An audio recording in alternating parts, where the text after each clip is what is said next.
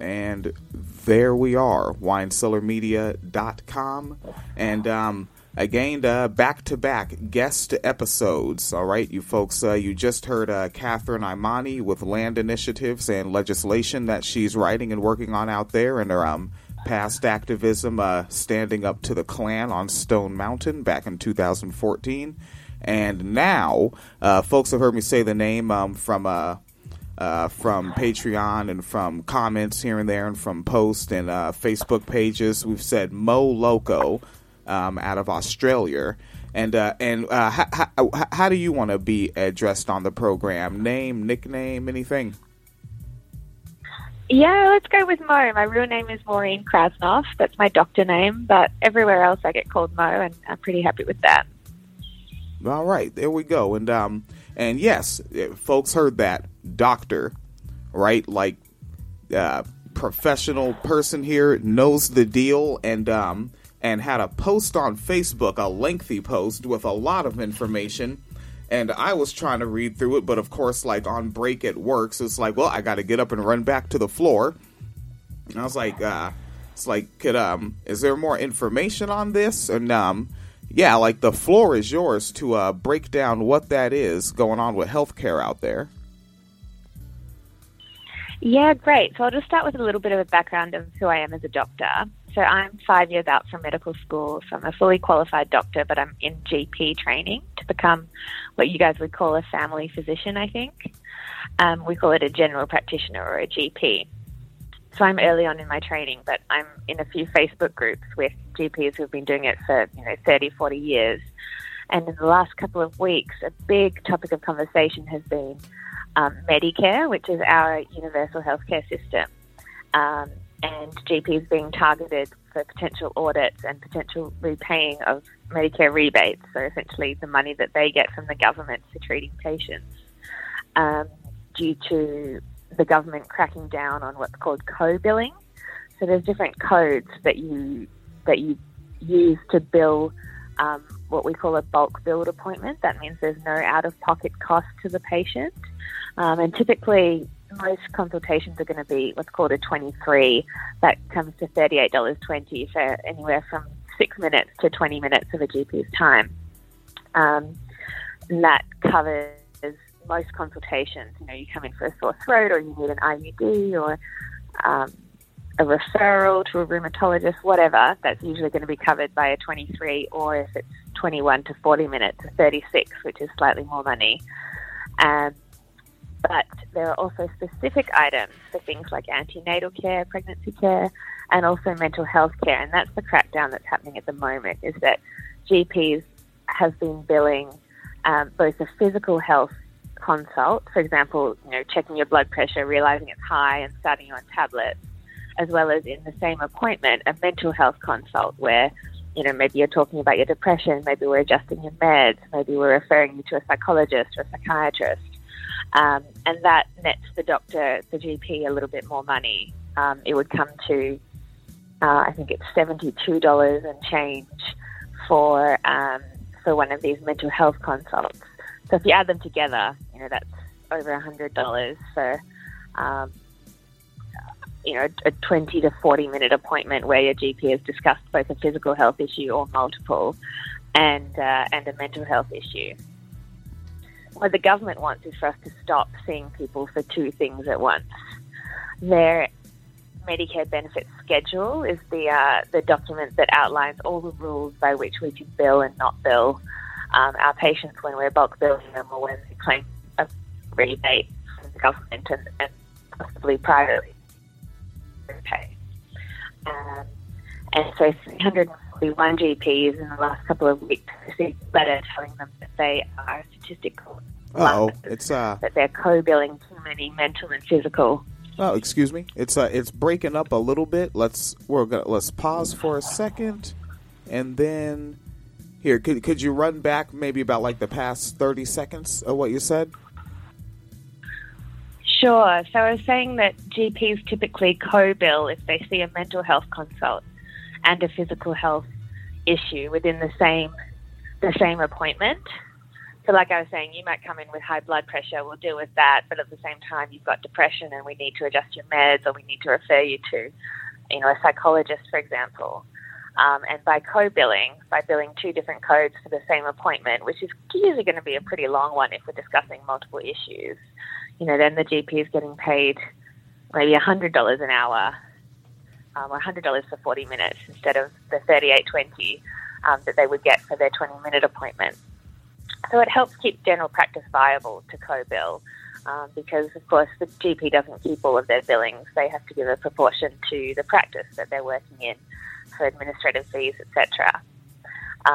And, you know, I don't know any GPs who are struggling financially, but certainly compared to our surgeon friends, we're not in the hundreds of thousands to millions of dollars a year. So really, I think it's very unfair that the government is targeting GPs in this way. And the letters themselves cause a lot of stress and distress. And I've seen that playing out among GPs for the last couple of weeks, that they are no longer billing these items even when they're entitled to them, or they're faced with the prospect of potentially having to say to their patient, look, I'm sorry, we can only deal with one issue. You're going to have to come back another day, which, of course, disproportionately affects people with disabilities, people who are working full-time and trying to hold together a single family, for example, a single-parent family. It really is just makes no sense for the government to want to separate these into separate consults. And the skeptics among us think maybe the government just wants the patient to kind of go away and forget about it and never come back to, you know, to cost the government that rebate, if that makes sense. Excuse me. Did you see this coming with any of the relatively recent political activity going on, past elections? Was this kind of predictable, or is it more surprising? It's a little of both, and I guess the more politically savvy people who maybe have been in general practice for longer will have seen it coming. There's been a progressive tightening, I guess, of the Medicare rules around billing. We have a conservative liberal, we call them the Liberal National Party, but they're the conservatives, and they want, you know, dirt cheap healthcare that keeps their voters happy, but they don't really want to pay for it, is the sense that we get. And so they sent out a bunch of these letters, I think last year, to GPs who were among the top opioid prescribers, but of course they didn't notice that they were sending them often to palliative care specialist GPs who see, you know, dying patients who need morphine or need oxycodone or whatever. You know, they haven't thought these through, or if they have, then they really don't care about the harm that they're causing. Now, episodes like this tend to get more downloads than usual, and it's clearly going to get more downloads in Australia after I tag it and title it and post it. So are there any politicians in particular that you would name to say this one needs to be voted out and replaced with someone more progressive? In any politicians? Oh, God, yeah. So first off is our Prime Minister. He's a Pentecostal conservative who I believe is anti-abortion but hasn't tried to attack it in this term. He's anti-action on climate change. He's anti, you know, everything that you and the program and myself as well kind of would want in a society, you know, a more left-leaning, more just society. So I'm just hoping so much that our country comes to our senses and votes him out. But Greg Hunt is the health minister who has a lot of power in this realm. So, yeah, Greg Hunt would be one to pile on or vote out. Okay, let me make a note. Greg Hunt is the health minister and the one you want to get rid of. Greg Hunt, health minister. Typing and then the prime minister is Scott Morrison, and we hate him. Scott Morrison, Prime Minister. Yeah, I'm going to spend some hours in this room today getting to work. I have some reading to do. Yeah, I'm sure you'll be busy. Well, the Labor Party, which has been in government before, we tend to switch between, I guess like America does as well, between the Dems and the Republicans. the Labor Party is a somewhat more left-leaning, but really quite moderate alternate party within the sort of two-party system. And they have come out against these letters, saying that they are a scare tactic, that, you know, are unfairly targeting GPs, and they want some change. So that's quite hopeful. And there's a lot of advocacy happening at like a national level, I guess, with our Australian Medical Association and our College of GPs.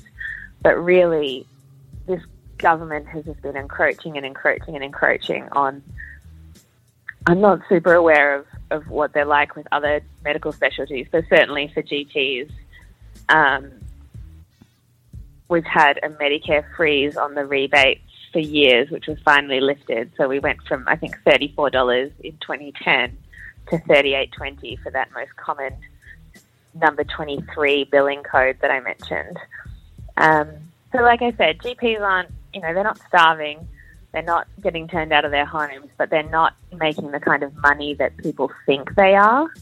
And they're not being greedy here. They really just want the opportunity to treat the patient as a whole person.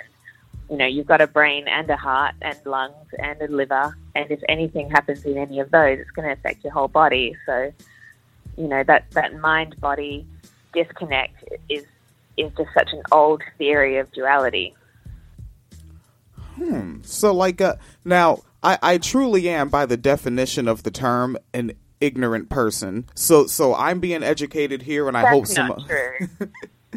Oh yeah, I like the way I went into adulthood, I'm moving through it as a series of touching hot stoves and just figuring out which way to go and what to avoid. So it's interesting. So general practitioner, the GP is the whole human body, and so like a specialist would just be like, oh, ear, nose, and throat, or something like that. Exactly. And of course, GPs are specialists in their own right. They're specialists in general practice, but sometimes we call the other specialists partialists because they deal with your bones or your heart, or you know, neurologists, they deal with your brain, but they're not doing that holistic care in quite the same way as GPs are.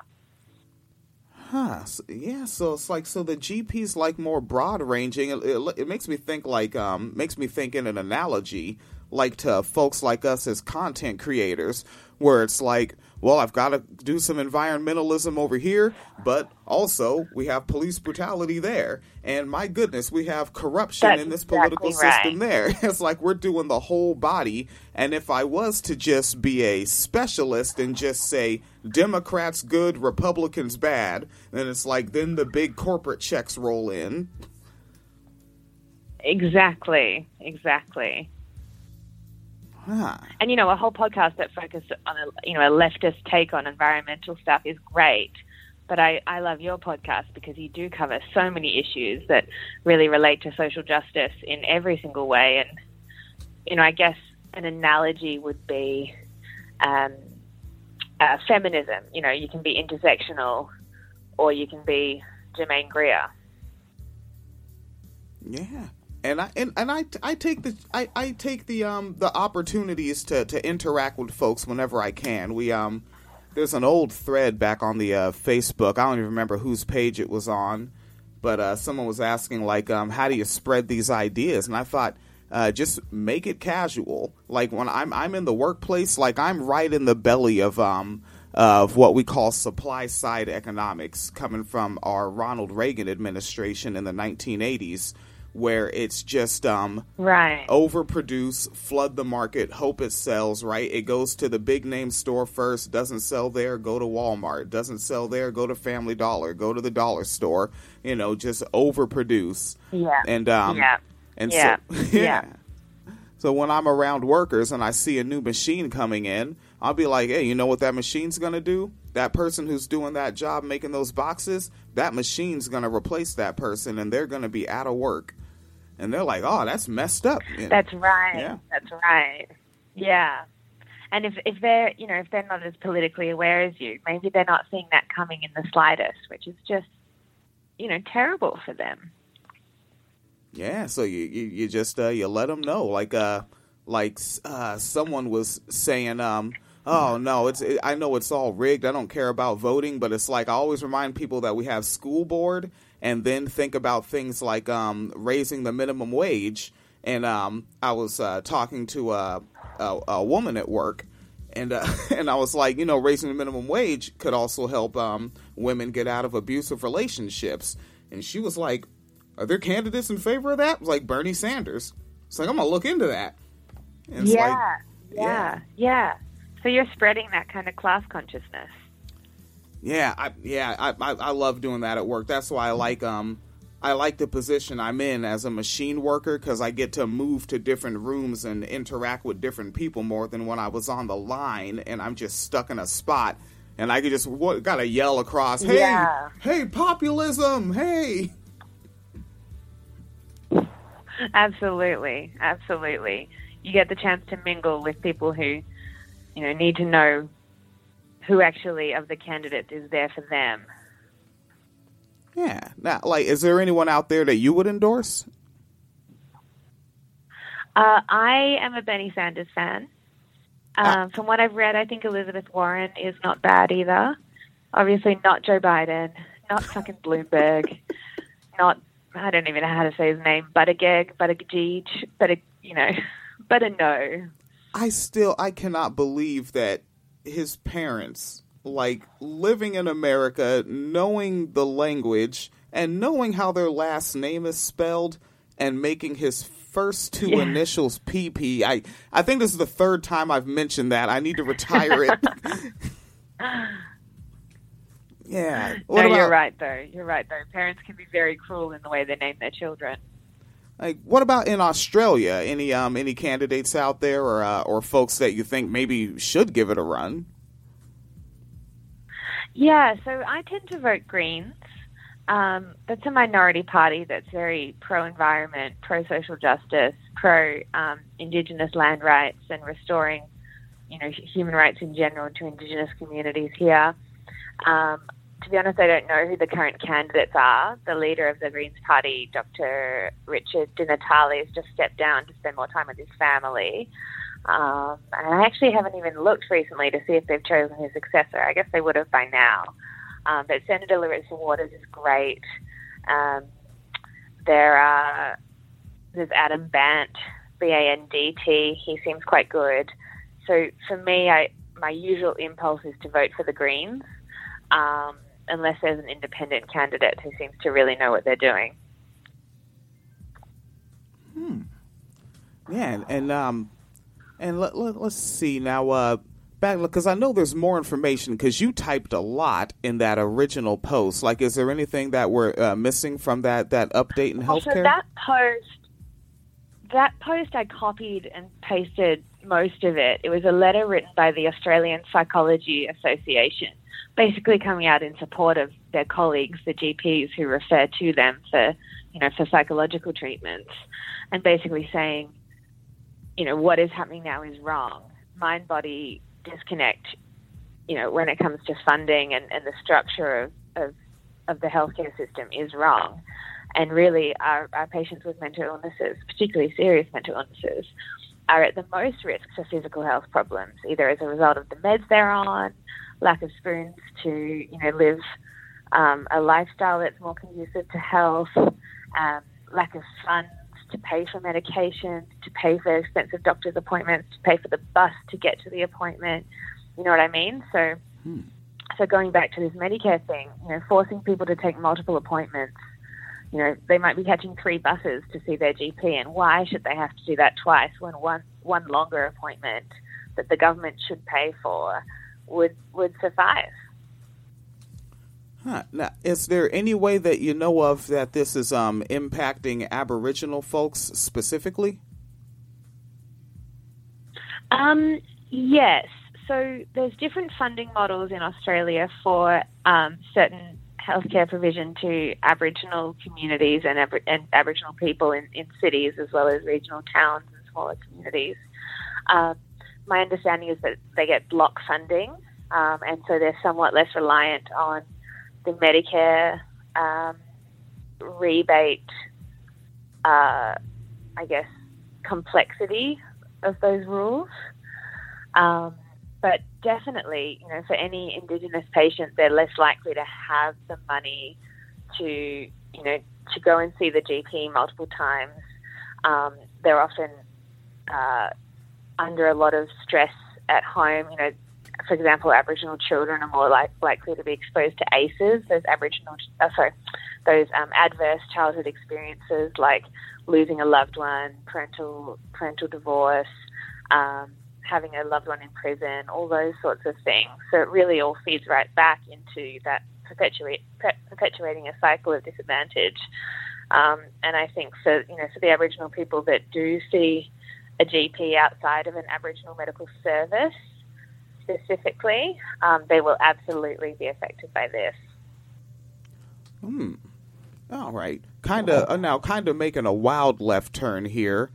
I'm approaching 37 years old, and maybe depending on how things go, in a few years, I might be able to afford to go to a doctor, in general.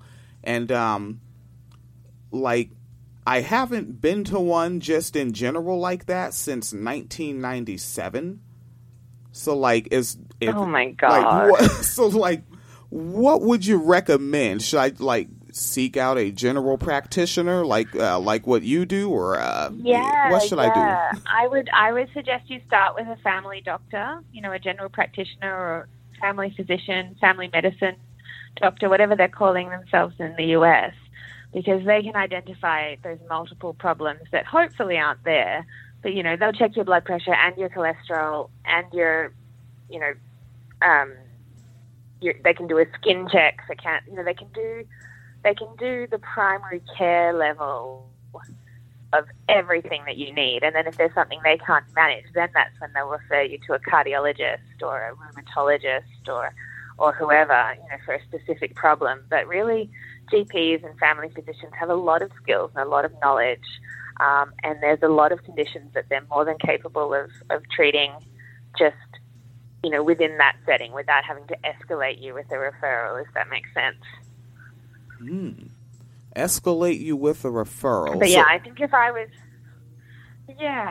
sending you on to someone who's more specialized in a specific area, because not everyone with high blood pressure needs to see a cardiologist. You try one medication, you add another one, you modify your diet a bit, and often then it's only the really difficult cases where you can't control the blood pressure, for this example, that you would refer to a cardiologist for, tweaking of meds and maybe investigation of what's underlying it.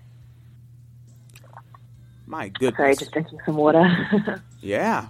I love this. This is incredibly constructive.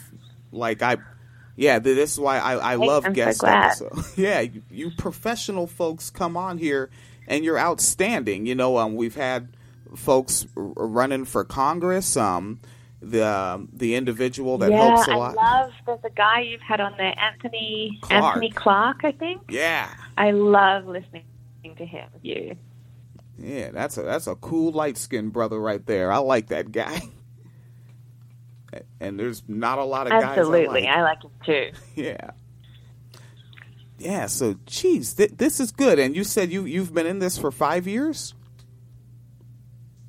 Yeah, so I finished med school and started working 5 years ago.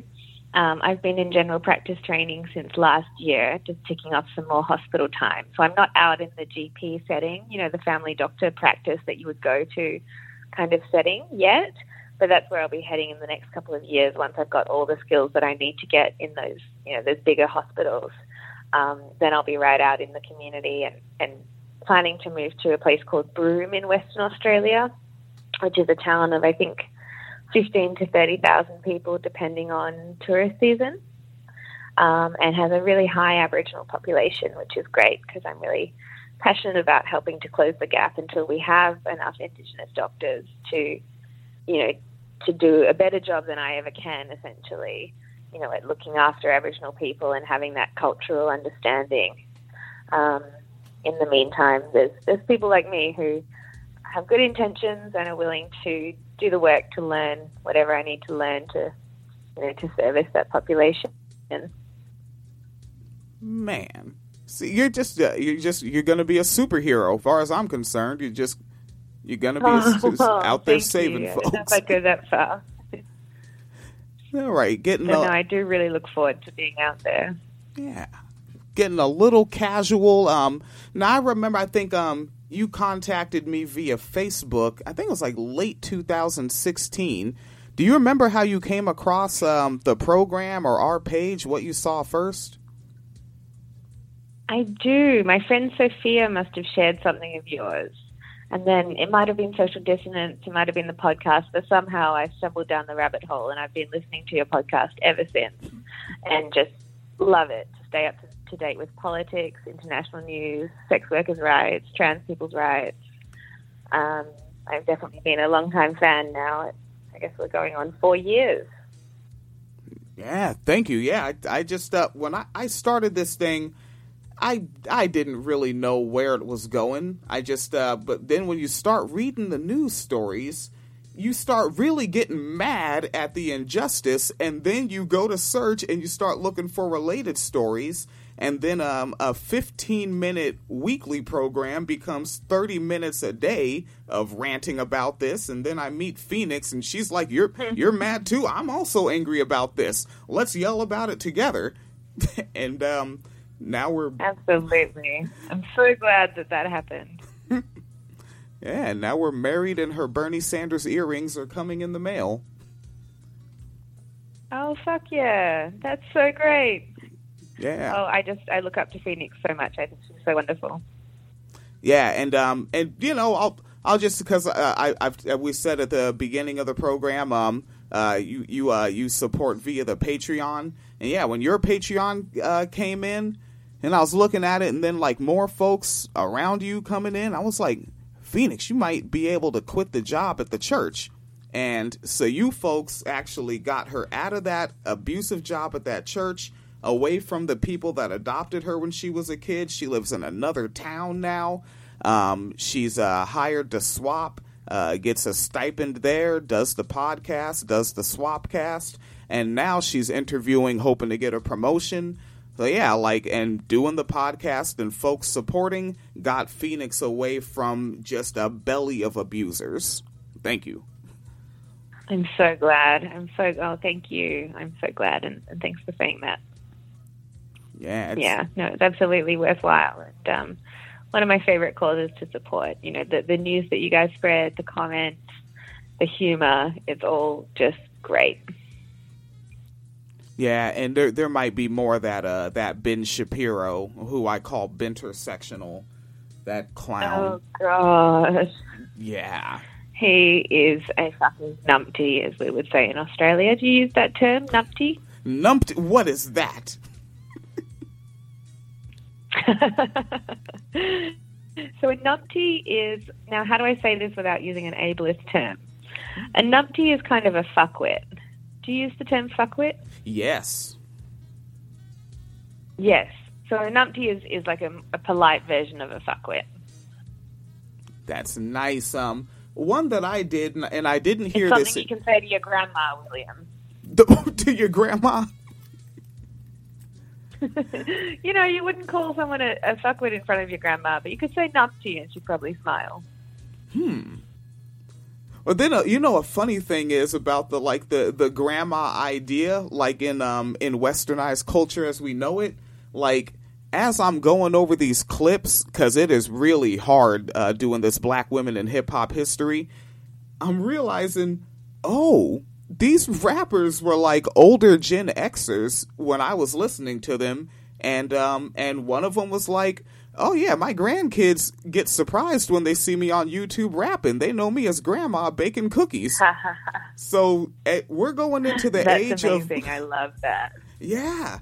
Like, we're now in a generation where Grandma was a gangster rapper. That's so good. Well, you know, I have a friend who became a grandma at the age of 34. So... Grandmas can be cool. Grandmas can be hip. They can be hot. You know, I'm not going to go as far as calling anyone a gilf, but they do exist. Yeah, what? And you said grandma at the age of 34. See, and Phoenix is 37 and recently got her hair done purple. Oh, I think I saw that. I loved it, but it's not it's not violet. It's not that kind of grandma gray wash. It looks hot. Phoenix doesn't look like a gilf. She's more like a, well, I don't know if I can call her a milf, but you know, Phoenix is hot. And then the episodes Young just go in that direction. Like I remember we had one. You couldn't join us. We had a fun one on where the guest was on. It's one of my favorite ones because it's when the Skype was working correctly, and she's just on there knitting and just tangentially goes into a story of talking about having sex outside in the woods. Like, and that was our first date, and now we've been married about 25 years. Wow. I'm like, this is lovely. It's the Wine Cellar. That's so funny. I love that. I should learn to knit. Yeah, my clumsy fingers just won't let me do it. I drop everything. I have the just the worst, clumsiest hands. Oh, no. And you're a machinist. Somehow you make it work. Yeah, the tools help, the wrenches help, because they give you more purchase, because now you can grip something with your whole hand, and yeah, and you don't have to do the meticulous part. Yeah, that's why I can. Well, I find that I've got good hands, but I have terrible spatial ability, and if you think about it, knitting requires, you know, some spatial ability. You're kind of moving in 3D, which I guess is what we're doing in our lives at all times, but there's certain things that I find very difficult to wrap my brain around, you know, physical tasks like knitting.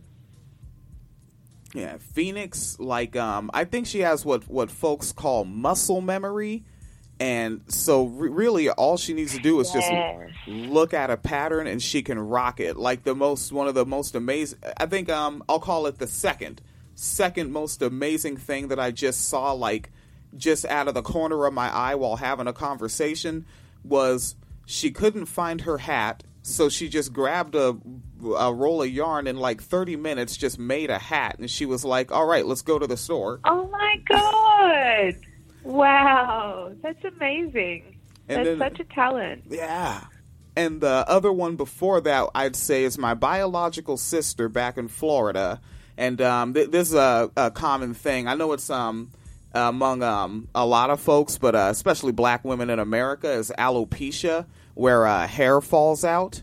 And so my biological sister, we recently had Ayanna Pressley, a member of Congress. She took her wig off, and she has. Oh, yes, she took off her wig, and she's a fucking goddess. Yes.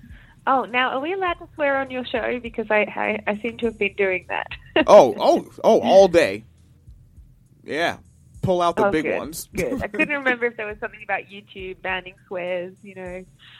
Oh no, you know what? And this one, this one is going to go straight to podcast, so we don't have to worry about YouTube. Where they delete our videos is when and folks know we have the trigger warnings. When I'm talking about rape culture and I say we just need to kill this guy, that's when YouTube deletes mine. When you say that rapists make good fertilizer. Yes, that's when it has to go. And something else I saw, it's another one that I saw that took about 30 minutes. And my biological sister, who has alopecia, she pulled like some hair weave out of a couple of bags and had like a stocking cap or something.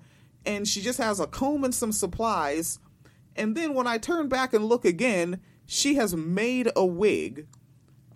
And I'm like, this... Wow. Like, you could be selling those for $50. But she just made it for herself. That's amazing. Some women just...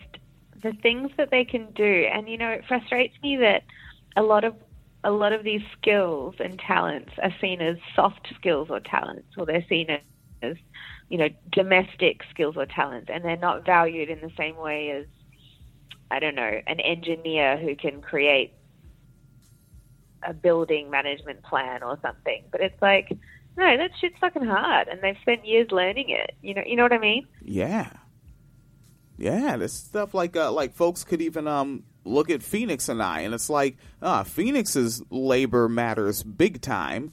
It's like, yeah, sure, I'm out there chucking boxes and moving the machine parts around, but when you consider my able-bodied privilege, it's like I'm getting paid to go to the gym for a day. You know, while Phoenix, it's like, well, look, true. Yeah, true. It's like, look at what she's doing. She's educating people on sex workers' rights.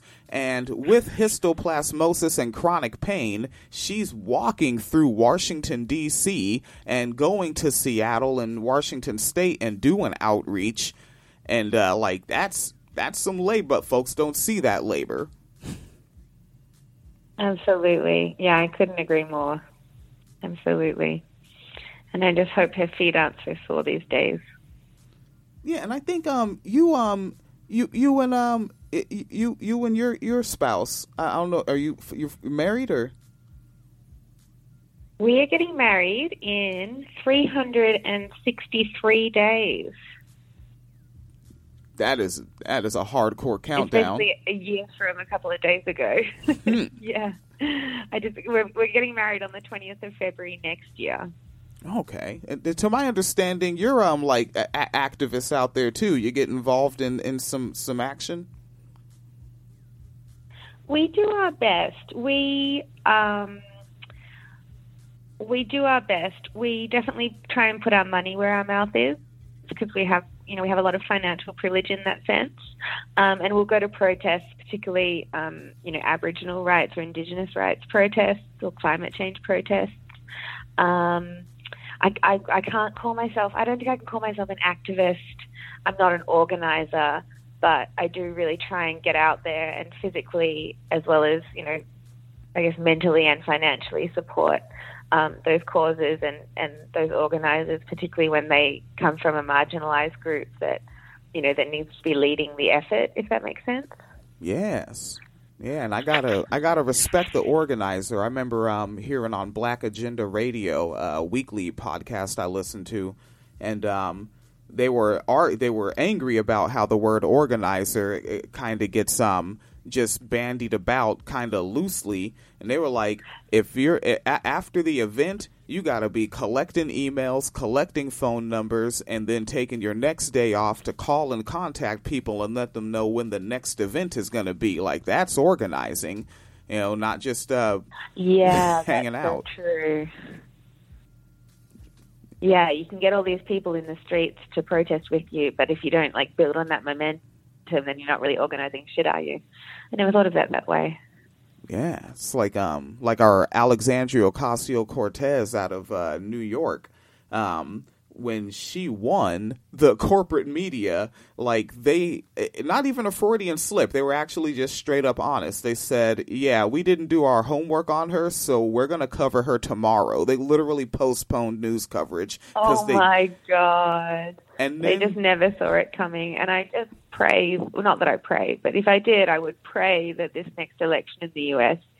brings in an actual leftist, Yeah, it would be neat. And their narrative was that she came out of nowhere, and so she posted a picture of her shoes on the Twitter, and they were really beat up, and she was like, these are the shoes I wore going door-to-door campaigning. I just out-hustled the competition.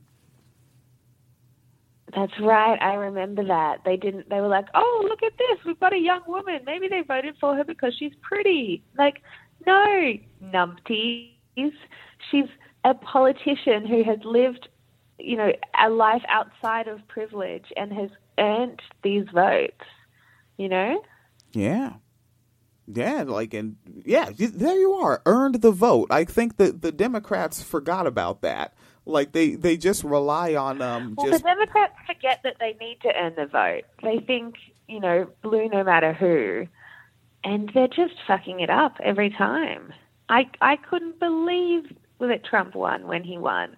I didn't think that a whole country could be so, again, how do I say this without saying anything ableist? You know what I mean? Jack-knuckled so misguided, fucksticks. I guess. Yeah, what's that? I go with jack-knuckled fucksticks. Jack-knuckled fuck sticks. There we go. I like that one too. I'll have to tell my grandma about it. Make a She's going to be 97 in December, my grandma. 97. Yeah, can you imagine? I can't really imagine being that old. Yeah, I don't know. And like, it actually, if you've got the time for me to tell you, we have a really neat story about her father, my great grandfather. Yes. He grew up in Russia or the Ukraine. You know, borders kind of changed all the time in those days, I think. And he was Jewish, his whole family was. And his father, his last name was Kuzak, kind of like Cossack, the Cossack army of the Russians. So his father had been like a pretty unwilling soldier all his life, being a Jew in a time when Jews weren't allowed to like own property, get education. Most of them didn't even speak Russian. They only spoke Yiddish. So anyway, my great-grandfather Charles, his parents had helped him rub saltpeter into his eyes to cause damage to his corneas so that he wouldn't be drafted into the army. But when he got to about 12, they were still worried, and pogroms were heating up, you know, where village people would come and basically burn out a Jewish family. And so they packed him off. They taught him his trade, which was to be a tailor. We were talking about knitting before. There's obviously some sewing in my family. They packed him off to Canada, and it took him 2 years to work his way across alone as a 12 to 14-year-old. He finally made it to Canada, from Canada to Brooklyn, and then set up his family. And that's how I got my grandma. Whoa. So in your bloodline is like literally part of the origin of the Brooklyn accent. Yes, I guess so. Yeah, I never thought of that. Yeah, like on some level, like I grew up when I'm from the West Coast, but when I listen to East Coast rappers, part of why I like them is because they sound like one of your family members. Yeah, I love that. That New York, Brooklyn twang. Yeah, that's fly. Like that's, man, that's like a class praxis right there, really, because that was a working class accent. Yeah, absolutely. And they were, you know, working class and like most kids of immigrants, you know, worked hard. My grandmother became a teacher and taught English as a second language to adult migrants in New York for decades. And all of my grandparents on my great grandparents' side, were Jewish, were Russian or Ukrainian. Mainly spoke Yiddish when they first, you know, got to the U.S. and I guess lived that American dream that is no longer possible. Oh, see, now I'm thinking of one of my wacky ideas that will never happen, but Class History Month. Yes, that would be great. Yeah, I mean, well, if it's only 1 month a year, you get 11 months of prep time. That's true. What month should we do it? Oh, my goodness. Ooh, Class History Month. Huh, you know what? What month has Labor Day in it? I know Labor Day is an American holiday. Huh. All right. And this is how we do the wine cellar. Yeah, I think we have one too. Is it March or May that it happens in? Labor Day? America. Let's take a look here. September 7th. I was wrong. But September seems like a good month to do it. Class History Month, September 2020. Class History Month. Well, let me make another note. We'll type that in. Class History. Giving you homework to do, William. Right, yeah, and I have to make a... Oh, goodness. This is what we do. Like, so at my job, the way I look at it, as long as I'm going to keep working here, if Phoenix gets that promotion, I might jump to a different factory. But as long as I'm here, the way I think is I'm not working for the wage I'm getting today, but for the raise I'm going to get next spring. And so I get involved in these committees, and I have to entertain the cis men and make them a foosball tournament for employee engagement. Oh. Yep. so that they can... Oh, my goodness. Yeah, I remember when you posted something about the meal that they were, you know, so kindly giving their employees for, like, Christmas or something, like, or pizza parties, you know, all of these little Band-Aid solutions for crap working conditions. Yeah, I'm going to be a part of that. Like, there are times when I'm just like, all right, I'm getting real bootlicker adjacent. You'll never be bootlicker. You'll never be truly bootlicker adjacent. You're too much William J. Jackson for that. You know what I do for fun? I like to test them out because I never say the people on the floor or the machine operators. I always say the proletariat. I'm like, well, I think the general proletariat on the floor, they might not like that particular activity. And I just see if they'll respond to that word, and I don't think they know it, so I'm going to keep using it. Yes, please. Yeah, I'm surprised that no one's picked up on it, but as you say, do they use that corporate speak at your work? Like the whole, I'm going to action this idea, let's car park that one for now. Oh my God, yes, and I don't know any of that stuff. Like, I come from such a blue-collar background, like, I'm always like, yeah, so what's that acronym? And come to find out, they speak in these acronyms for so many decades, they forget what they are. They're just like, ooh, PMI. Do we have that in the book, Dave? I don't know. Yeah, we'll look that up, William, thanks. Oh my God. Yeah, I guess when you learn a language, you forget that other people don't know it. Yeah, and also, like, me being from the West Coast, and now I'm in the Midwest, so now there's, like, vernacular that I don't get. Like I had to stop a guy and let... of course. Yeah, because, like, I tell other men, like, I'm not going to, I just say the words. I say, I'm not going to male gaze with you. I'm not going to objectify this woman with you. But, like, because I don't know the vernacular, I didn't know that that's what this guy was saying. And a new worker at my job, one of my fellow cis black men, said, yeah, some of them out here slugging it. And I was like, slugging it? Okay. I responded saying, yeah, they work pretty hard, yeah. And he was like, no, they got a fat ass, dog. And I was like, I don't do that.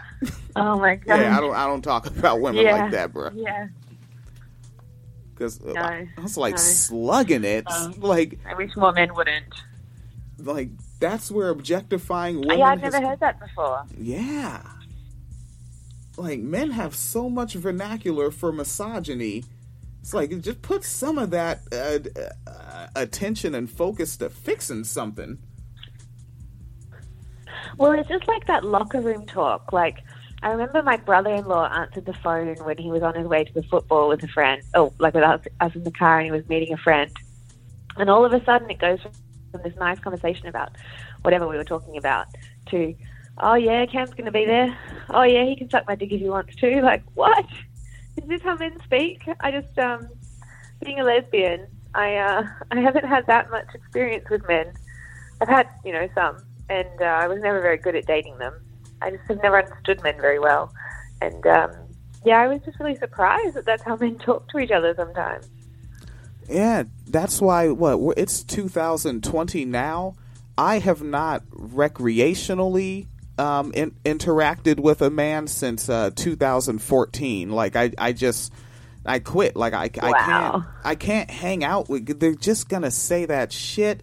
And on some level, I realized that it would probably be more constructive if I did hang out with men, so that there'd be a dissenting opinion.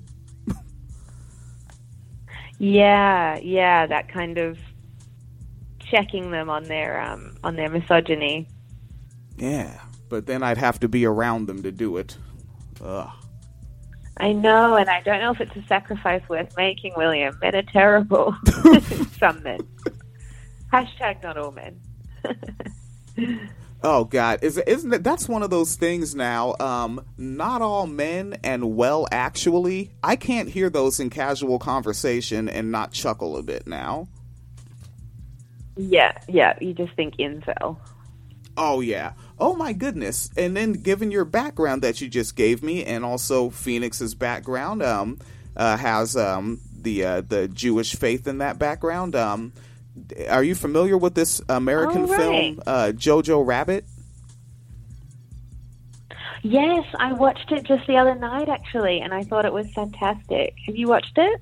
Yes, but I watched it, and of course, me, I'm tacky. I'm like, this is not as much comedy as I thought it would be, while Phoenix was like, this is a great art piece, and I'm going to watch it again with her. Yes. And now I wish she was up so you two could talk about it, but she's still sleeping right now. Yeah, so I think I'm going to... You got to let her sleep, but maybe I can come on again. Oh, of course. Yeah. Come hang out in the wine cellar. In fact, Laura and I want to visit you when we come to Chicago on our tour of the family, because I've got a cousin in Chicago. We'd love to come visit and... Yeah, and oh man, I... Two things in my own internalized toxic masculinity, because I still have it. You know, I'm not cleansed. Is one, like how I work. Like sometimes I'm doing something that may be a bit dangerous, and I could be triggering somebody. And the way I was doing some electrical work, I was hanging off the side of a skyjack that was probably about like 2 stories up. Oh my god! Yeah, and the oh my god. The doctor in me is just like, broken bones everywhere. And the person I was working with, he doesn't know much English, but he was able to articulate to me that he didn't like that I was doing that because that's how his father died. Oh my god. Yeah, that's terrible. So I don't do that in front of him, and I try not to do it in front of anybody anymore. Like that's how I work. I know where my body weight is shifted. Like I know I have more on the inside than the out, and I have my balance. But I might be, triggering somebody.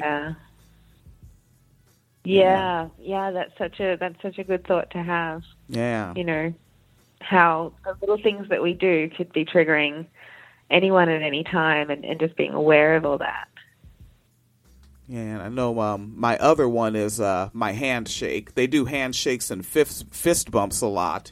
And one of the folks with the maintenance department, stopped me. And he was like, hey, you hurt my hand there. You're coming in a little too hard. And I'm like, that's on me. Oh, my God. Yeah, because I get excited. Yeah. I'm like, yeah, we're working class folks and we're hardcore. And it's like, no, not everyone's hardcore. We're not a monolith. Some people have delicate hands. Right. And I do. I think that's a toxic masculinity, and, I can lighten that up. Yeah. Yeah. That's very self-aware. I don't know if I would have thought of that, but I'm glad you do.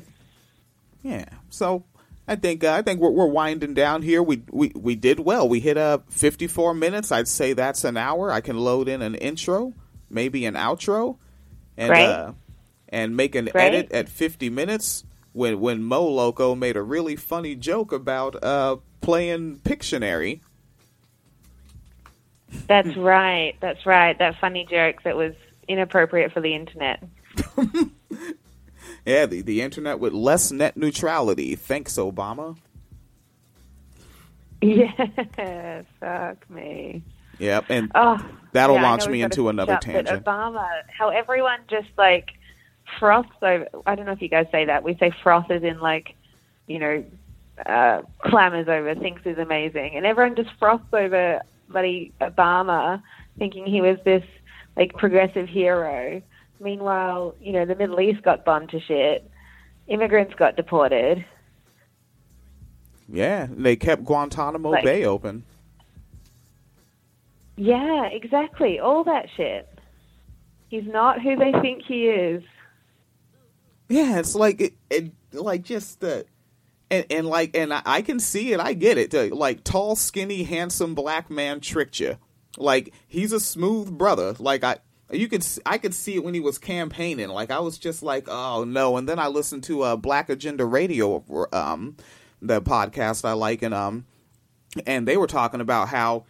He's in deep with the Chicago Exchange, but the Chicago Exchange doesn't really get headlines because it's not as big as Wall Street in New York, but it's the same system. Right. And so Obama was already in big money.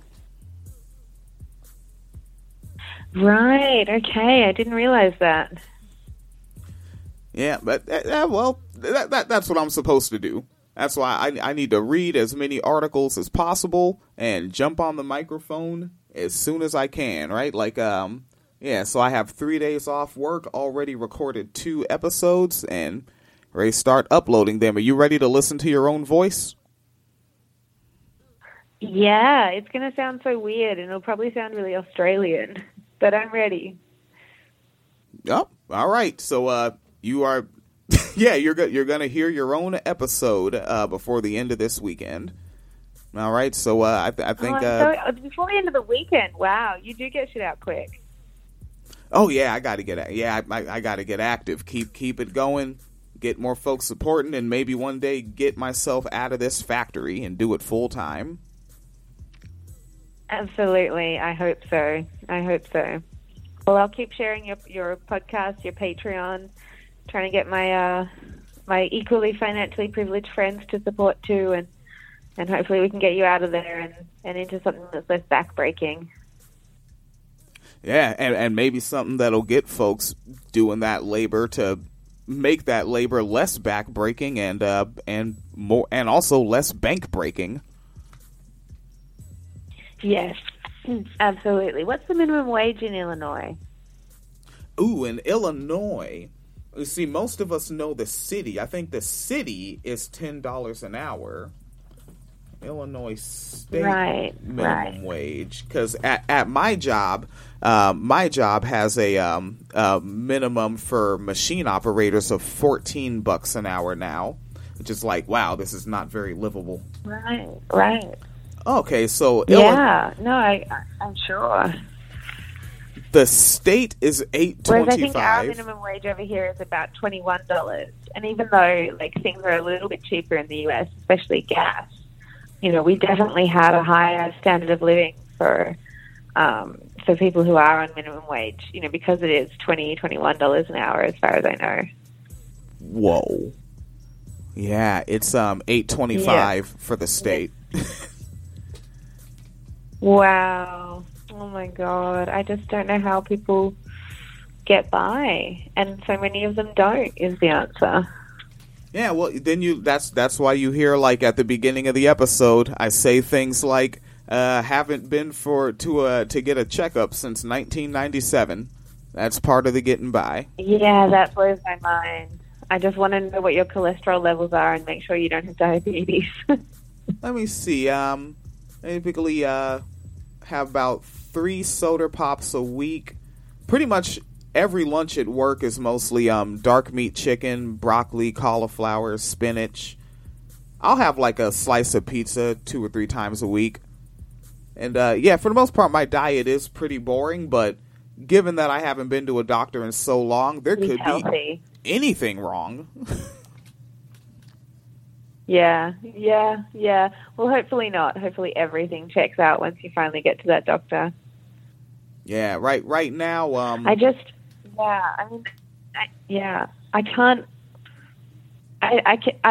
never work as a doctor in America because I just cannot fathom that health system where if you don't have the money, you don't get to see a doctor. Like, that just doesn't exist in Australia.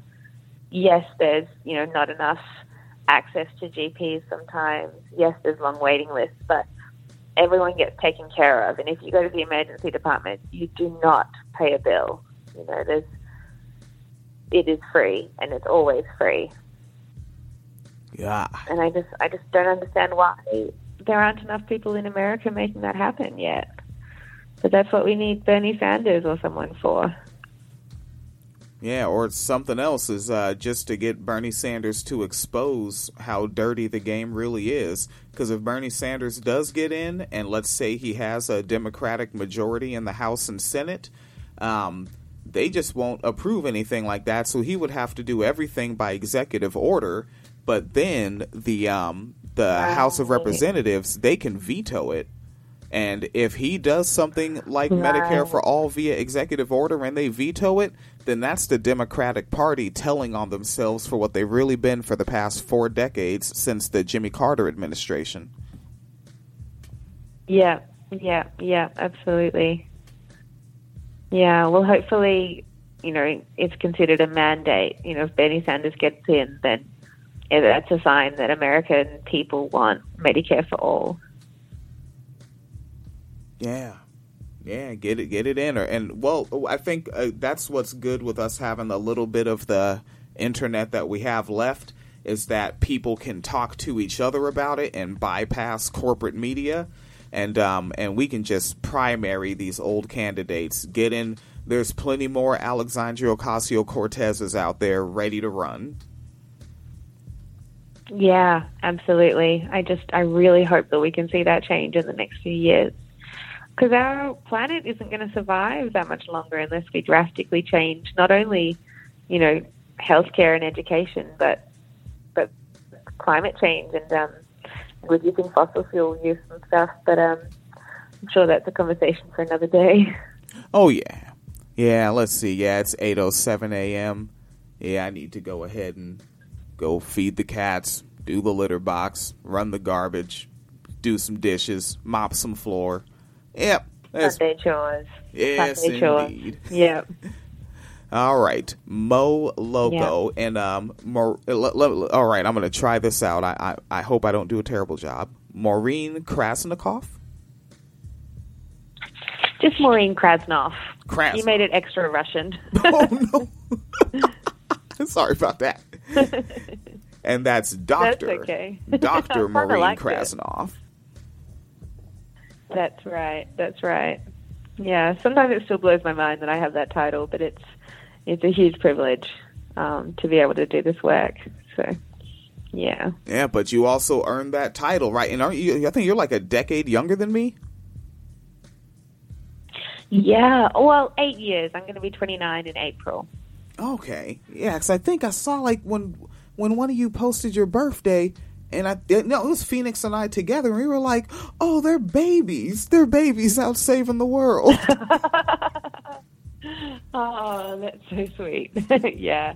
We're still, Laura just turned 29. I'm turning 29 soon. And, yeah, we're not young, but we're definitely not old yet, which is nice. Yeah. And neither are you. 37. Still young enough to do everything you want, I hope. Oh yeah, and with my general health privilege that I spoke on in the recent episode that it's gonna upload before this one, is like my health privilege, I'm probably gonna go a long way, and it might look weird, and I'll just say it briefly, but I do go long form into it. I know where my health privilege comes from biologically. Because my biological father is alive right now, walking, talking, kicking around, and he has been an AIDS carrier since 1984.